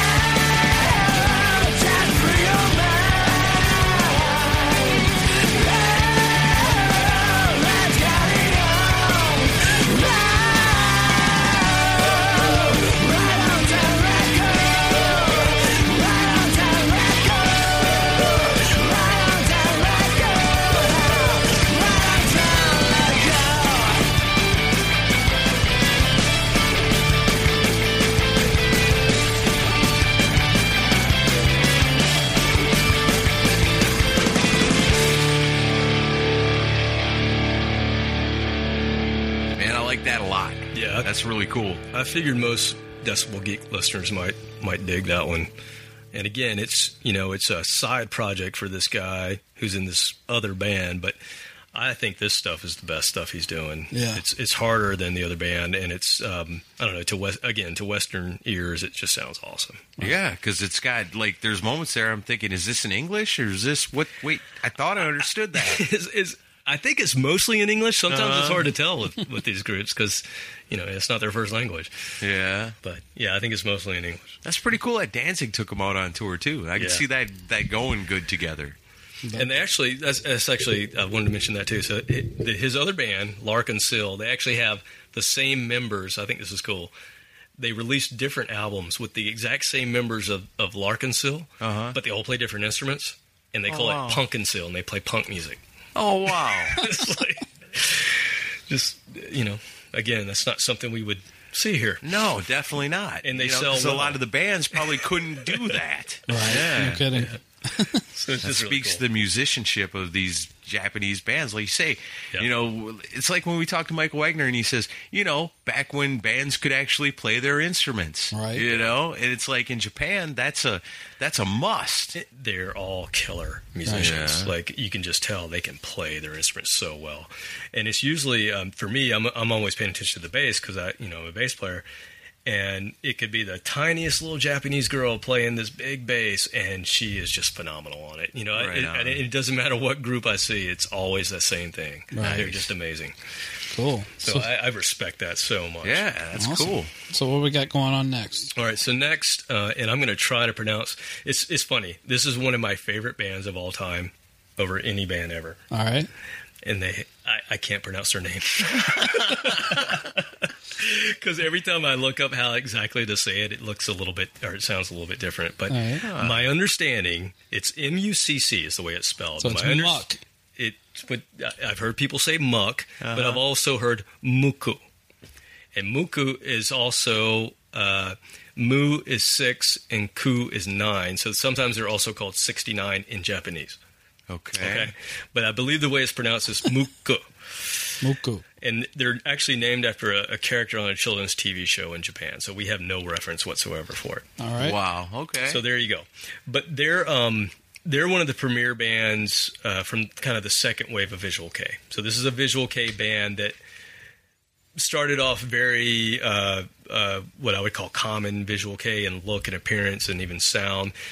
Since then, they've just gone to to really be their own thing, and they they kind of have their own sound, their own look. They don't look like anybody else. So um, to call them Visual Kei now is not quite accurate if you're just thinking about the generic look of, of what is Visual Kei. Right. But um, they've only been around uh, since 2007. However, they have 13 full length LPs, wow. two live LPs, three EPs, 34 singles, and 17 DVDs. And a partridge in a pear tree. I don't know when these guys sleep, man. Yeah, man. I mean, that sounds like a good problem to have. You know, like Yeah. like if Kiss was doing that nowadays, I'd be like, awesome. Next week, guess what? Another Kiss album. So, awesome. Yeah, exactly. So if you're a Japanese music fan, Yeah. you are getting your You're- money's you're getting worth. a lot Yeah. It's not like you know us waiting on Def Leppard to make an album every five years. Yeah. Back in the day, you know, it's like they are coming out with something almost like Kiss used to. Here, here's the Kiss reference again. Right. Remember, Kiss used to do two albums a year. records a year. Yeah. Yeah. That's exactly what these bands are doing. That's awesome. Um, Following the blueprint. I love the way it all goes back it all to goes Kiss. back to Kiss, Yeah. Yeah. and I think it always will, no matter Set the blueprint for a lot of no these matter what for three of us. Yes. So all but two of their albums have charted uh, on the charts in Japan, and eight of their albums have been in the top twenty. So this is a you know this is a well respected, well selling band. Um, the lead singer, I'm not going to try to pronounce the names of these guys because I don't want to murder the pronunciation. But the lead singer, he has a very unique voice for Visual Kei. A lot of the Visual Kei singers. Uh, I mentioned earlier they have kind of that operatic kind of Bruce Dickinson esque Right. kind of thing going for them, and they, they a lot of them tend to sound a little bit similar Yeah. when you're listening to the music. This guy has his own sound, um, amazing voice. The guitarist Miya is uh, he's like a guitar hero in Japan. So this guy's it's just one guitarist. He's amazing. I, I kind of liken him to a, almost a, a Van Halen or a Brian May kind of a very unique sound Yeah. to his guitar. And then what what's cool about this band is the uh, the bass player. He plays uh, upright bass off and on. So he plays both, you know, regular guitar bass. He also plays the upright contrabass. And in certain songs, they kind of have that not rockabilly, not ska, but somewhere in between feel. So there again, this is a, a genre bending band. Uh, I picked a song that really covers everything that they do. So you'll hear a little bit of ska, a little bit of metal, a little bit of new metal, a little bit of uh, pop in the in the choruses, uh, a little bit of power. So it's just all over the place. Um, they've played internationally. Uh, some people may be familiar with them. They played Taste of Chaos tour in the U.S. and Europe and Latin America. So they, they do have some exposure to uh, America and Europe. Um, they don't really have that look, like I said, that, that most visual Kei bands have now. They kind of go back and forth.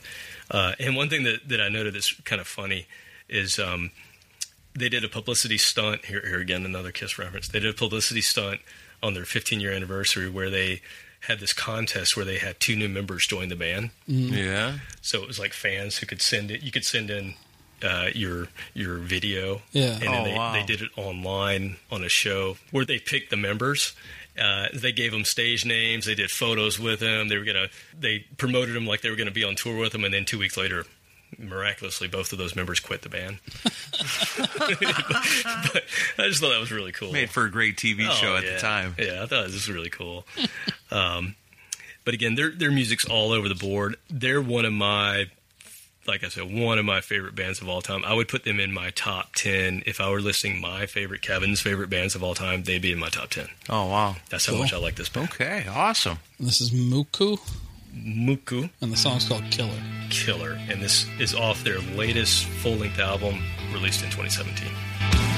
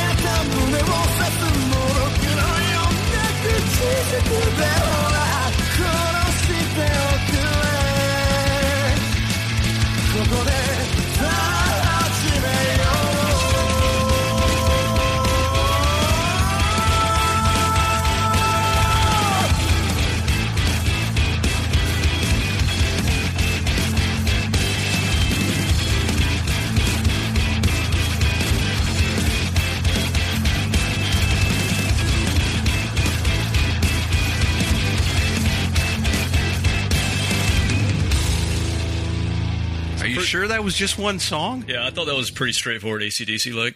Wow.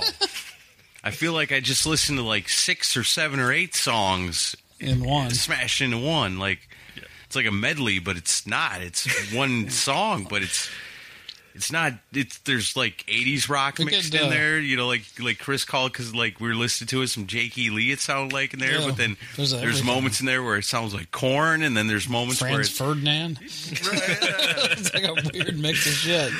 Yeah, I think Wow. know, only the Japanese can get away with it apparently. But Yeah? that's that's why I like it so much. Again, it just they they take everything that they like and they just blend it Just all. use it all.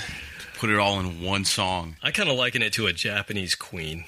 You know, Yeah. you got this over the top singer. You've got these these musicians that are able to just blend all these different elements. I mean, if you listen to go back and listen to the the Queen discography, I mean, it's all over the board. You know, as far as what styles they're doing. So The vocalist, he kind of reminds me of like a Japanese uh, Stanley from LSD. Yeah. Yeah. kind of has got I can that, that that. LSD kind of yeah, quality. he doesn't look his quite as much like a bum. No, he's not homeless looking. No. Although he, uh, That I've seen the videos and he doesn't wear shoes, so maybe there may be some Oh, connection. There we go. There you go. That's Oh, great, man. See, this is cool because Kevin, to be totally honest with you, when the idea of this came up, I thought I'm not going to like any of this, but so far I've liked all of it. Awesome. I was worried about that as well. Yeah, Again, direct any comments to Chris and Aaron at Decibel Geek. Which um, I'm very interested to see what the feedback is on this episode. It we'll put. Kevin's personal phone number in the show Yeah, just, just call this guy, I'm gonna have all these Japanese people blessing me out in Japanese. I'm not gonna have a clue what or they're I saying. can I can go into salesman mode and say, if you don't like his picks, then donate hundred dollars to the Rock and Pod Expo, and then you can come on and do an episode that you want. Sure, and then right, we bitches. come on and do an ACDC show Yeah, with play us. whatever you want. We can do Argentinian metal. Yeah, I'm sure it exists. It does. Yeah. I'll do that one next. No, Okay. Although there is there, so there are some uh, just in the Asia realm. There are some. Uh, I think everybody knows that K-pop is a big thing right Mm-hmm. now, uh, Korean pop, and that's for some reason that's getting a lot of attention in the states right now. I don't know about abroad, but I assume it's in Europe as well. There are some Korean hard and metal bands, but Yeah? not nearly the output that Japan has. Yeah, we got a lot to cover with Japan. As, Yeah, as it is. but there there are so there are some great metal bands from China. There are some great metal bands from Korea. I've only started to dig into those. Japan's kind of been my focus, so Yeah. Cool. that's what we're we're working with. All right. Well, what's next on the list? All right, so next is uh, a side project from a group that people will be familiar with uh, called Sex Machine Guns. If you watched uh, Sam Dunn, who did um, he did the Metal Evolution, Uh, Metal Headbangers Yeah. Journey. Headbanger's Journey. He did uh, Flight Six Six Six. He did Beyond the Lighted Stage. Great, great, um, Good director, yeah. Good director. You know, great makes great documentaries. But he did one called Global Great Metal, topics. uh, and Global Metal covered, uh, you know, uh, five continents or whatever, and. and a bunch of countries, and one of those was Japan, and he covered the band Sex Machine Guns. He he kind of went over some of the differences between the the way that Japanese like Japanese uniquely Japanese music and Western music and how they don't really cross paths, blah blah blah. One of the bands he featured was called Sex Machine Guns, and he showed footage of them. And in that footage, Sex Machine Guns were wearing um, outfits. They looked like Dynasty era Kiss. Yeah. I don't know if you remember that or not, but they, they very much look like Dynasty era Kiss. Um, Sex Machine Guns. I did. I, I thought about playing them, uh, but since they were featured in that movie, I, I thought people may have exposure to them already. There's a, a side project called Big Bites, and that's what I want to play because it's more straightforward hard rock. I just the song we're gonna play, I, I just love. I just think it's awesome, and it's more like sleazy hard rock. They they only made um, two albums that I know of. Uh, I think they're still around, but Sex Machine Guns is uh, this guy's main project. So this is just a side project with some other folks from some other bands that I don't know. but, but this is from their uh, first EP called Leopard. You can find it on iTunes very easily. Uh, it came out in 2009. This is called Itsuwari No Melody. It has a little resemblance to some grunge you might pick up on, but it's it's just a really cool song. To me, it's just a hard rock song, so check it out.「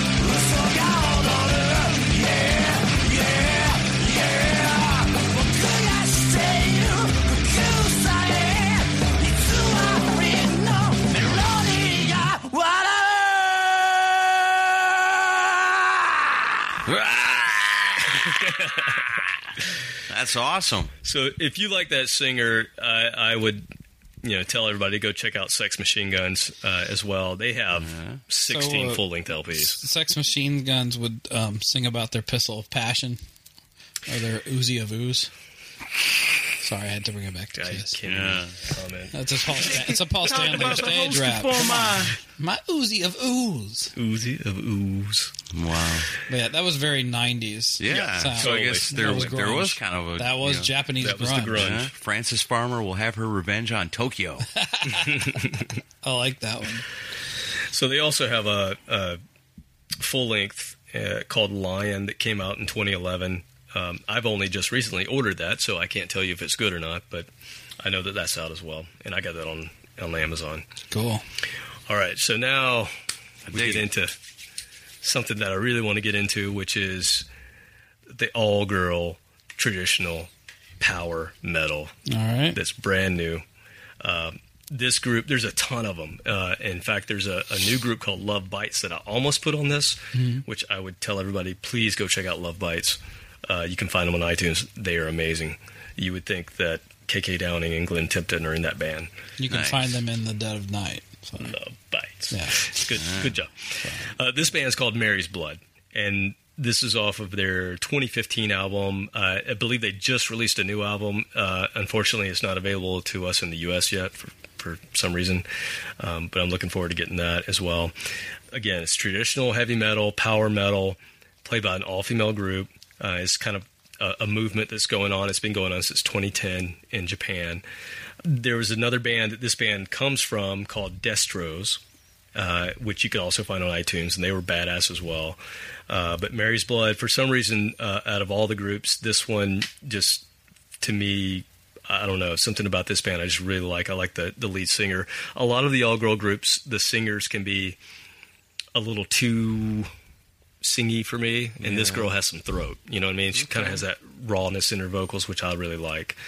Um, and they've actually played some international dates. They've played some anime uh, expos in Houston. Uh, they've opened for, for Marty Friedman. They've opened opened for Dragon Force. So they have some exposure. Although I think mostly they've been in Japan and Asia uh, playing their gigs. So hopefully they'll get bigger and, and make some headway. This is the band in this whole genre of new female bands. This is what I would hope would replace Babymetal. Okay. So so Babymetal's huge. If you like Babymetal, cool man. That's that's great. But this is the real deal to me. These are these are women playing heavy metal the way it should be played, traditional heavy metal, English American style, with their own slant to it, and they're badass. And there's nothing like watching a bunch of small Japanese girls who some of these girls are, are made up like there's a band called Band-Maid and they wear maid outfits. Uh, this this group they look kind of they look metal. Uh, other groups dress up like princesses, but there's nothing like watching these groups on YouTube and just seeing them kick ass. Yeah.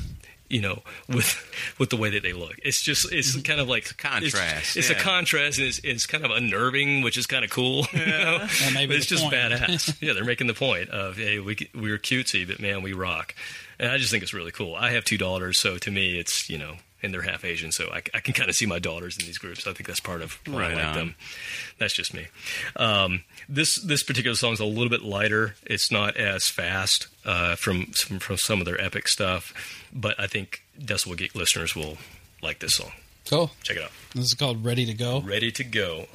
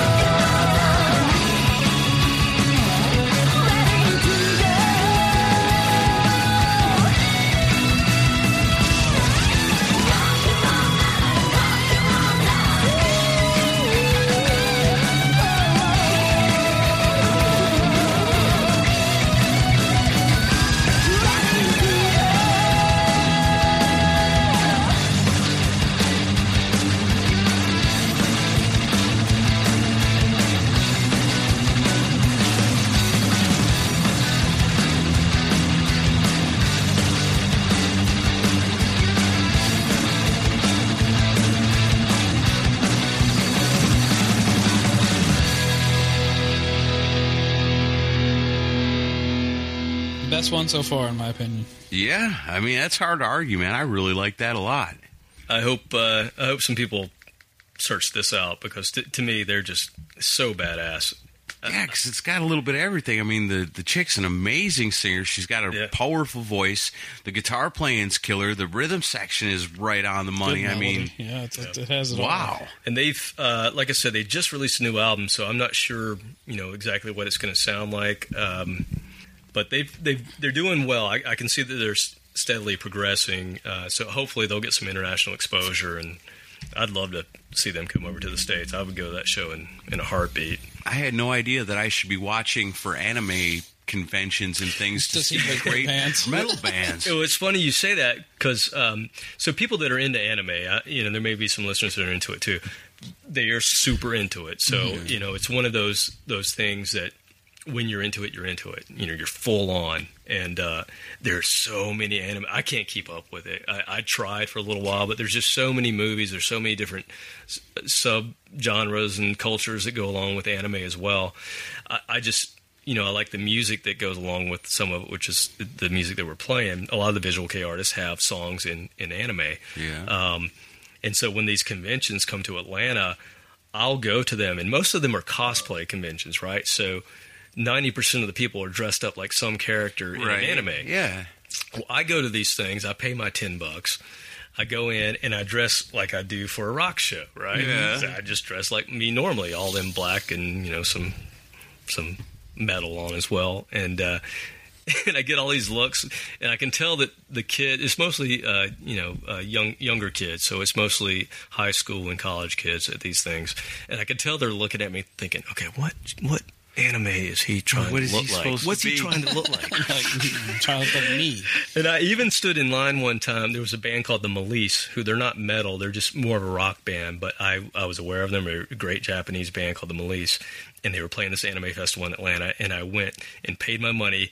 I didn't go to any of the anime events or anything. I just Just went and stood right stood in everything. line for the Melise, and there's all these people dressed, you know, in cosplay and in, in the line with me, and you know these these kids turn around to me and they go who who are you supposed to be? I'm like, oh, I'm just me. I'm just here to see this band. They're like, Mm-hmm. you came to this anime thing just to see this band?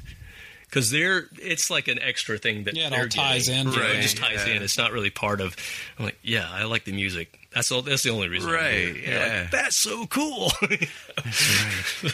When uh, when John Astronomy let me hang out with Ace Frehley that time, that was that kind of a anime cosplay thing. And imagine how everybody was looking at Aaron Camaro walking around trying to figure out what the fuck this guy's supposed to be. I'm pretty sure they were like, that's the dude from the Decibel King. yeah, I'm sure. I'm pretty sure they weren't, especially at that point. That we were brand new at that time. Big in Japan. Yeah, yeah. We're big in uh, Qatar. Yeah. After this, man, I'd like to be big in Japan. Yeah, well, I was going to say, uh, We I do just have some listeners in Japan. I know that for a fact. Well, they'll. I'm sure they'll be screaming at me. you got everything wrong, you motherfucker. Everything is wrong. Except for your picks. The picks The, were good. the music is good. Music's Yeah. good. All right, so what's next? All right. So the next one is is the oddity of the bunch that I picked, and the reason I say that is it's an independent band. They they had no major exposure to the Oricon charts or to. They're an independent band. They're they're like a band that I would have been in or am in. you know, we play shows, somebody might show up. Um, they're a band called Quaff, and the reason I know about them, they are the band that got me on this journey. okay. Um, so uh, I went to my band played uh, South by Southwest. Uh, I think it was the second year. We, we played a couple of years in a row South by Southwest. We were really fortunate to get invited there a couple of times. And um, there's uh, there's this one place called the Elysium. They have something called Japan Night every year at South by Southwest, and they've been doing it for I don't know ten or fifteen years. And they bring over Japanese bands uh, and showcase them at this at this one uh, venue, and you can get in whether you have the wrist, whether you've paid for the South by Southwest wristband or not. So I never did. Uh, we would just just play there, but. I went to see uh, maybe the second year that we were there. I want to say 2008, 2009. Uh, there was a band that was just promoting like you could not believe, walking through the streets every day, dressed in full visual Kei makeup and in costumes and they were walking down the streets with huge Japanese flags and they had boom boxes uh, blasting their music and they were just walking down Sixth Street all day long. I mean, they were pimping themselves like Yeah. no other band I've ever seen. That's the way do it. And everybody was stopping because they looked so awesome, right? They Right. nobody looked like a Visual Kei band at, at especially then Yeah. in Austin. Um, and so this band was called Quaff, and again, they're an independent band, but they they had some. I think they had some pretty decent exposure in the U.S. market. They toured the U.S. in 2008. They came back for this Japan night in 2009, I believe it was, when I saw them. And they were the closing band on the night that I saw Japan night for the first time. And there were all these other great bands, mostly punk and some different styles of music. Uh, but Quaff was very much uh, a visual Kei look, but they had this traditional Japanese sound to them as well, which you'll hear in the song. So, like the bass player played the a traditional Japanese flute as well. It was Oh, wow. really weird. Like That's the drums and, like and Wicked everything was a little not at all like Oh, Wicked okay. Lester. Never yeah, mind. not at all like Wicked It's Lester. not supposed to come back to Wicked Lester. it's not. Um, but anyway, they they were unique. They had a unique look. Uh, one, they had two singers. Uh, one guy was the operatic style, that just very visual Kei. The other guy was a rapper, Okay. Okay. but it was a Japanese rapper, so it was different. It's like it was cool versus not. You know, I, I'm not a Linkin Park fan. I think that guy's. I don't. Anyway, it was cool, and he wore a mask, and so he had this whole persona, kind of like a Gene Simmons, where he wore this mask. He looked kind of like a demon uh, character from Japan, and he had this hmm. whole backstory and everything. And anyway, it was just different. You're making me scared about this. Yeah. No, this is cool, man. You're gonna dig this, but it, it does have a traditional Japanese sound in the bridge, uh-huh. and so people may be like, oh, "This is kind of weird," but I just thought it was so cool, and this is what set me on the journey to to really discover this music and get more involved with it. Um, they put out three full length LPs. Four EPs, three singles, again, all independently released. You can find some of it on uh, iTunes, which is where I found it, and some of you have to go to CD Japan. But um, they they broke up in 2011. Um, they called their music samurai rock, but I think it's very visual Kei to me. You can still go to YouTube and find a lot on this band. Go to Quaff Japan on YouTube, and Quaff is uh, Q U A F F Japan on YouTube, and you can see uh, video from them at South by Southwest and other places. But I just think it's really cool. Again, it's it's personal to me because it really got me on this journey. So here's Quaff with Destiny 2000.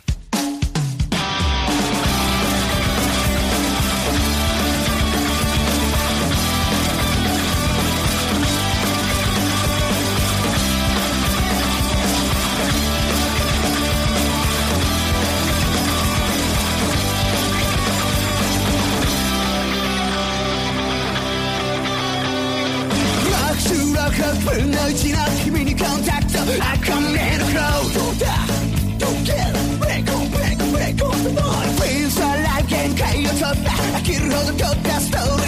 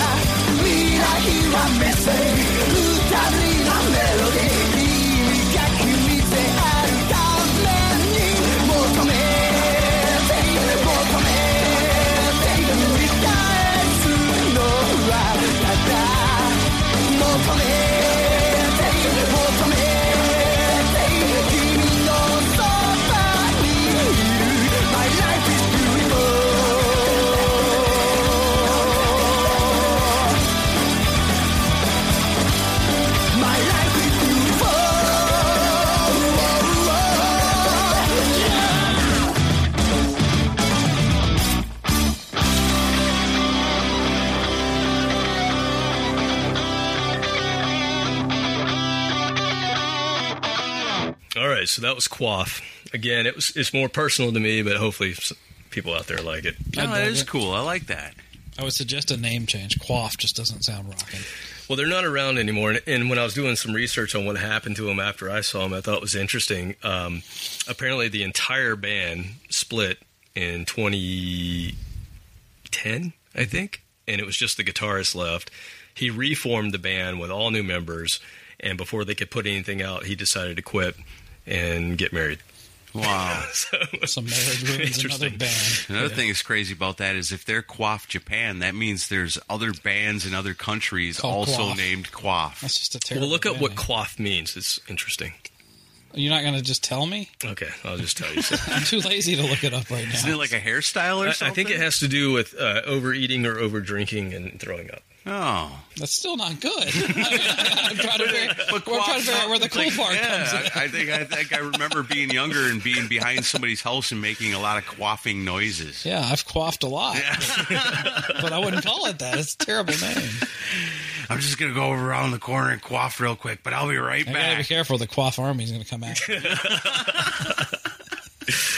me. I will say though, those guys, man, they Good song, pimped, they pimped it at, at South by Southwest. They were they were very impressive at the time, and uh, like I said, they they were so good that they sent me on this whole path of trying to figure out what this whole thing is that's going on in Japan. So Right thought it was on. cool. And while we were listening to that, you showed us a picture of the band, and I could just imagine them walking around in Texas and people being like, "What the hell?" Even at South by Southwest, which you know is everything goes there, but even there they were turning heads. Nice. That's cool. All right, so then your next pick, um, I know means a lot to you because you're wearing a wristband with their name on it. I am. Yeah, so this this is another band. Uh, they're called Dir En Grey. Hopefully, I'm pronouncing that right. Maybe I am. Maybe I'm not. Um, they're they're part of the second wave of Visual Kei as well. Um, they're from Osaka, so they have a little bit of a different spin, I think, on the music. Um, they were formed in 1997. Uh, they have released nine full lengths. Uh, they've all been in the top 10 in the Oricon charts. They have 26 live DVDs. Jesus. I would suggest picking up number They love 13. their That's the DVDs. best. Number thirteen. Uh, three EPs, he's pretty 29 singles. I mean, just an impressive output uh, from this band. They're another one of these bands that uh, started off very much in the uh, sort of what I would say generic, but not generic, but more in the visual Kei standard look and feel, and have since gone on to, to kind of do their own thing. They're also very much an international band. I've actually seen this band in Atlanta. They opened for uh, Apocalyptica. Um, they've toured internationally extensively. The the lead vocalist, uh, I think his name is Kyo. Uh, I'm not sure if I'm pronouncing that right, but you'll see in this song and, and in every song, if you listen to Dir En Grey, I don't know anybody who could ever reproduce this voice. It's it's almost um, it's a little. Some people may make a comparison to Korn, a little bit of that, that Oh, Jonathan, Jonathan Davis, Davis, kind of yeah. you know craziness that he does. Guttural stuff. But yeah. this guy goes from a howl to a croon, screaming to shrieking, growling to singing like an angel, all within the same song. Um, I kind of I kind of make the John Davis comparison, but also Mike Patton. I think it's Okay. very Faith No More in a way, and I would say that the band has a they must have some kind of tie to Faith No More because it, it kind of has that sound to it. Right. Um, they're another one of those bands that's kind of all over the place as far as what they're playing, but um, they've made a big name for themselves. They've they've played extensively internationally since 2005, um, and I'd say they're the outside of X Japan, they're the biggest visual Kei band that's that's touring all the time Right internationally. Um, so they they play South by Southwest. They played Rock am Ring, Family Values, Wacken, um, Download, the Hide Memorial Summit, Sonisphere with Maiden. Uh, you know, they, these guys have been out there, so uh, Yeah. people may be familiar with them. I chose a song called "The Final." This is uh, off of a more recent EP. It came out in 2013. I chose this song. It's a little on the lighter side for them because a lot of their stuff you could sort of almost call it death metal, although I don't know that it is. But it, it's heavy, man. They're and they do a lot of the detune, downtune, kind of nu metal, you know, really low B on the bass kind of stuff. Um, really creepy sounding stuff. But this is a little bit lighter. The chorus is a little more uplifting. I just thought it might resonate more with with listeners of, of Decibel Geek. but it also covers his. Vo- just listen to these vocals, man. That's all I'm gonna say.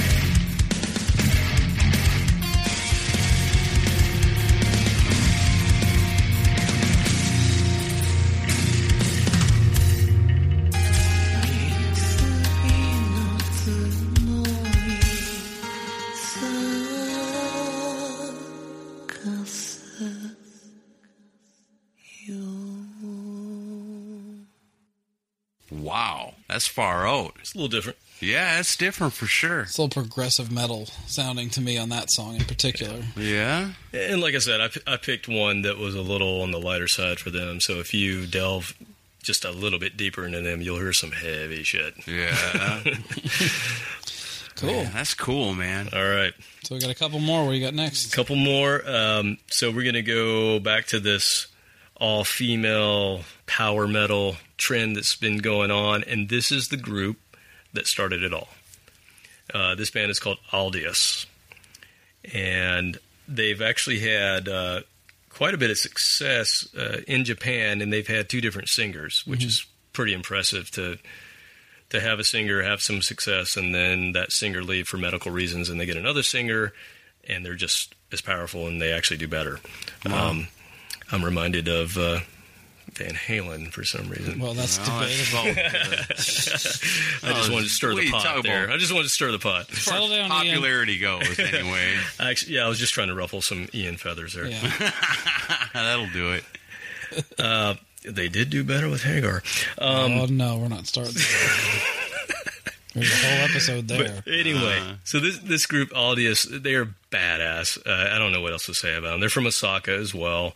Um, they started the movement. They've had six full length LPs, um, all in the top twenty on the Oricon charts. Uh, two EPs, seven singles, five DVDs um, since two thousand eight. Uh, the I, I'm just going to go ahead and, and say this, and I want you to go to Google right now if you're a dude. Uh, the lead singer Reno is the most beautiful metal singer I've ever seen in my life. Yeah. I'm just saying that this she is smoking hot and is just a great singer, but I, I've never seen. Yeah. Anyway, um, I'm married. Don't worry about it. Uh, I'm not creepy. All right. Uh, so they started off being a, a more traditional, like Mary's Blood, being more traditional um, metal looking. You know, wearing Yeah. the black leather and stuff like that that you would traditionally put with this kind of music. And they've they've since uh, kind of evolved into this very Disney look. So again, it's a little off-putting when you go to YouTube and look at them play these songs, playing maiden priest-esque kind of music in uh, princess outfits. Wow. So it's like it's like Disney metal, um, which I believe is coming out soon, right? Yes, we talked about it recently. So this is real Disney metal. Michael Go look Vescera from Loudness, so it all comes around to Japan. but uh, this this song really rocks, and I think it it really showcases the strength in the guitar work. And like I said, there's I think there could be a whole episode here of these types of groups, and this is again the group that helped create this whole scene.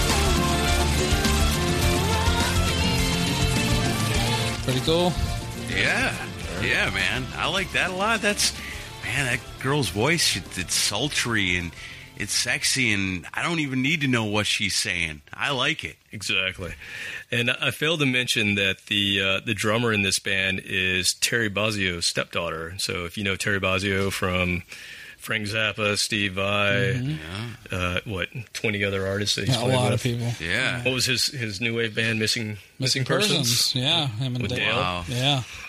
Yeah, so apparently uh, this is his stepdaughter playing drums. She's not the original drummer, but she was the one on, on that recording you just heard, I believe, and she's the current drummer.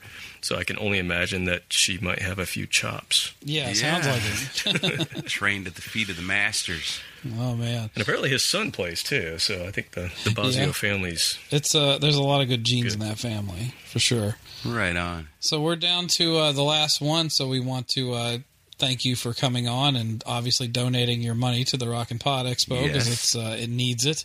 And if you haven't donated yet, go to uh, GoFundMe.com slash Rock and Pod 2018. Or if you're actually going to come and get and you want a ticket to get in, go to um, rockandpod.eventbrite.com and uh, get your general admission or your early bird admission because it most likely will sell out. And uh, a lot of great stuff going on with that. But thank you again for your support of Decibel Geek and for the expo. Yeah, man. And I just you know I wanted to say that I don't. How long have I been listening to you guys?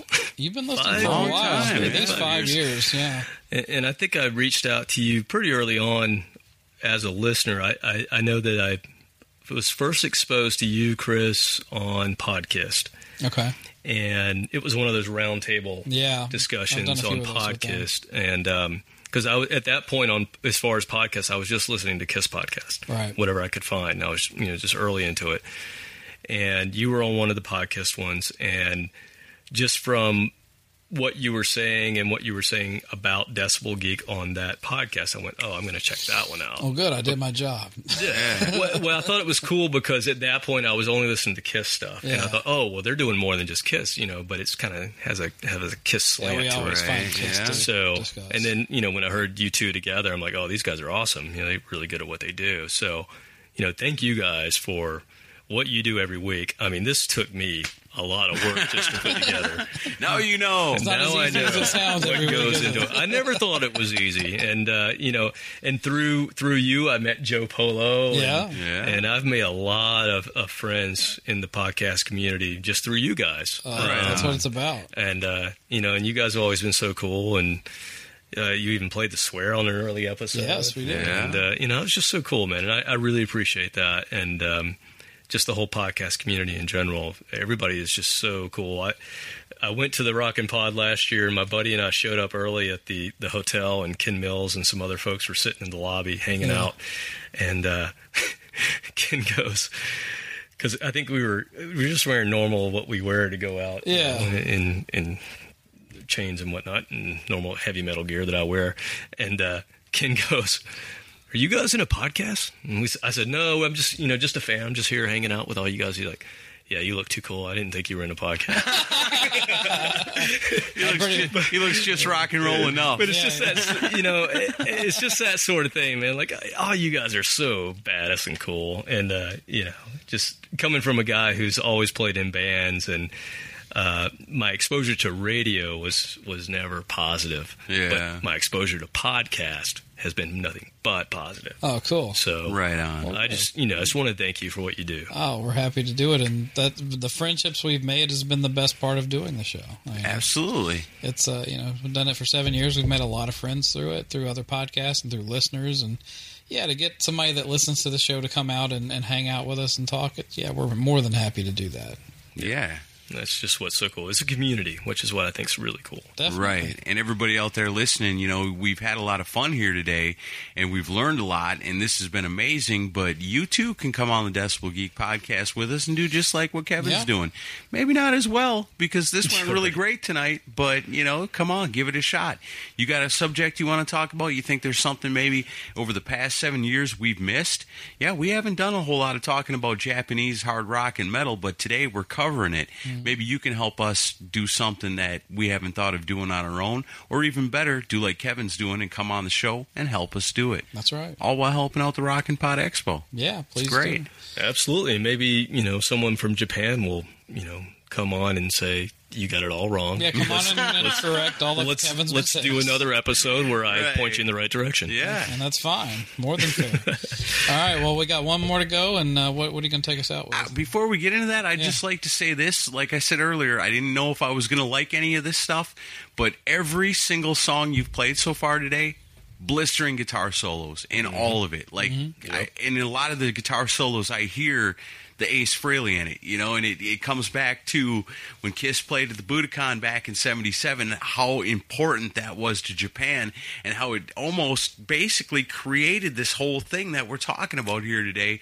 And that blows me away, and it's awesome. I, I love the music. I love a lot of the singing. I definitely love the guitar playing. This has been an eye-opening experience for me, for sure. Awesome. And that's what I hope. I hope that, that people are like are like me and hear something because I'm always looking for new bands. Yeah. And I never thought to go outside of what I knew. Yeah. Right. So you try to get new bands within y- your your territory or wherever you live, or you know from L.A. or New York. But to go really outside and go to Japan to hear all these new bands and then realize that there are so many that this is even this is even the tip of the iceberg, man. Yeah. There are so many bands in Japan, it, and it, like you said, it's not a big country when you think of it in, relative to the states. But man, there's so many bands, and they're so good. Um, I just I have the utmost respect for Japanese bands. Uh, They're amazing musicians. And you know what? I have a lot of respect for the Japanese people too, the listeners, the the rock and rollers, because they never stopped. You know, here in the states, we know as a whole, kind of flaky. Yep. You know, look at a band like Ugly Kid Joe that won't even come play in the states anymore, but they're playing everywhere else. They're playing Japan, they're playing Europe, they're playing everywhere. They don't come to the states. Japanese people, man, they held on to the hard rock and the metal. They never let it go, and for that, I'm super proud of them. Agreed. So the last band we're going to hear is a band that I heard on Talk is Jericho on another podcast, and I heard it from Marty Friedman. I'm a big Marty Friedman fan. Yeah. I loved Cacophony uh, back in the day when he was in too. Megadeth. Loved it. Yes. You know, the best Megadeth albums, in my opinion, were with Marty Friedman. Um, great guitarist, and he moved to Japan. Uh, he toured, obviously toured with Megadeth in Japan several times, and I guess whenever he quit that band, or whatever the reason was he left the band, he decided to move j- to Japan, and he's been a kind of a pop artist. He's been kind of a, a bit of an icon in Japan since he's been there. And so when Jericho was interviewing him, uh, he said, "What are the bands that you're listening to? Who do you think we should listen to?" And he said, "Maximum the Hormone." He said, "Go listen to that band," and I did. And crazy ass band. The biggest comparison that I'll make is System of a Down. It's kind of like the Japanese System of a Down, but it goes beyond that.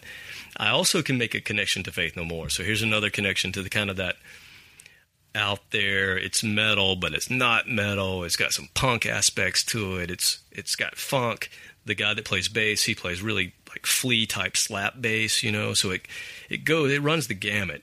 And they're they're known for their goofiness. So if you go on YouTube and look up Maximum the Hormone, you'll find all sorts of little features with them where they're just kind of being goofy and silly and, and they're really funny. They're really Yeah. really funny guys. But their music can be hardcore, heavy stuff. So it kind of balances out their goofiness with this whole heavy thing that they're doing. Um, and I, I showed you guys this is their, one of their albums. Yeah, we're talking about this it's, this um, crazy looking which is thing. It's which is based on. So this is uh, the song that we're about to play is called Benjo Sandal Dance. The guitarist in this band it's a it's a brother sister duo. Uh, the guitarist and the drummer are brother sister, and the guitarist he he wears bath sandals. So I guess in Japan when you go into a bathhouse, because they have these like public bathhouses where they go bathe, uh, they wear these sandals. Well, he wears them all the time, and he wears them on stage, and, and he looks kind of goofy. Hey, you can know? get athlete's foot anywhere. damn I guess so. but that's what he wears. So they have this whole song called the Sandal Dance, which means Bathroom Sandal Dance. But it's off this album uh, called Yoshu Fukushu, which came out in 2013. This is a number one album.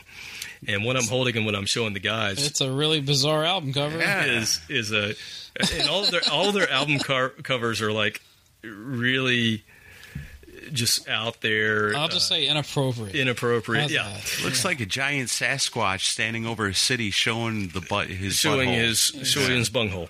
Pretty much. And this is the second album that shows a bunghole for them. So I don't know what their fascination is with so it's a farting, but series of albums. It's a series, But, this thing, it's, it's a book. It's, you know, this is a It- it's- 156 page manga. So this is a this is a Japanese manga that is their album. Uh, and this is a number one album. That means that everybody in Japan that made this number one bought this whole thing, Yeah. which couldn't have been cheap. no, because it's No, awesome it's a- looking. The packaging is incredible. package- That's what I said. Imagine back in the day if Kiss would have come out with something like this, where it's like a comic book inside of a, a CD. You know, you get the CD with it. I mean, you guys kind of got to see it to really c- to It's appreciate what it is. It's yeah. super impressive. Like if my favorite band came out with something like that, I'd be all about it. Yeah. You know, it might be a little more expensive.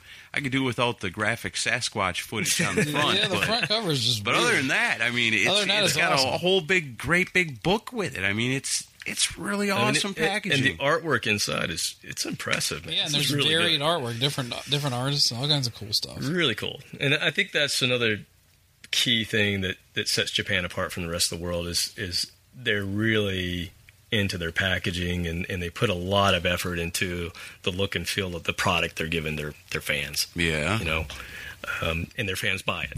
Know, Right That's on. the other difference, right? you're right. Sure. Um, so anyway, uh, Maybe if we were getting offered more cool stuff like this, maybe we'd buy more CDs. and there were there were probably know? four different versions of this, you know, and I bet I bet the fans bought every single version. It's just you know it's kind of how they do it. You made sure to get the version with the Yeti balls on it. Of course I did. of course I did. You pay extra for the balls.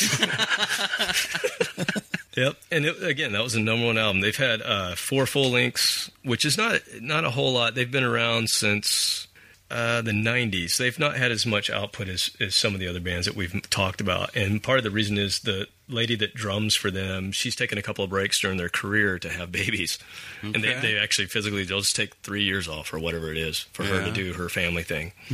And uh, so that's why they don't have as many albums. But they've played Knot Fest. Slipknot had them Yeah. on Yeah. Knot Fest. They've played in the U.S. and Canada opening for the Dropkick Murphys. So they kind of have that punk tie as well. They played Hellfest, you know, so they're they're internationally known as well. Like I said, they've had number one album, great band, very odd. I think it's a great way to go out, just by being completely Japanese and off the wall. Right on. so this is Maximum the Hormone. Kevin, thanks for coming on the show. Thanks, man. Thank we'll you. See you next week.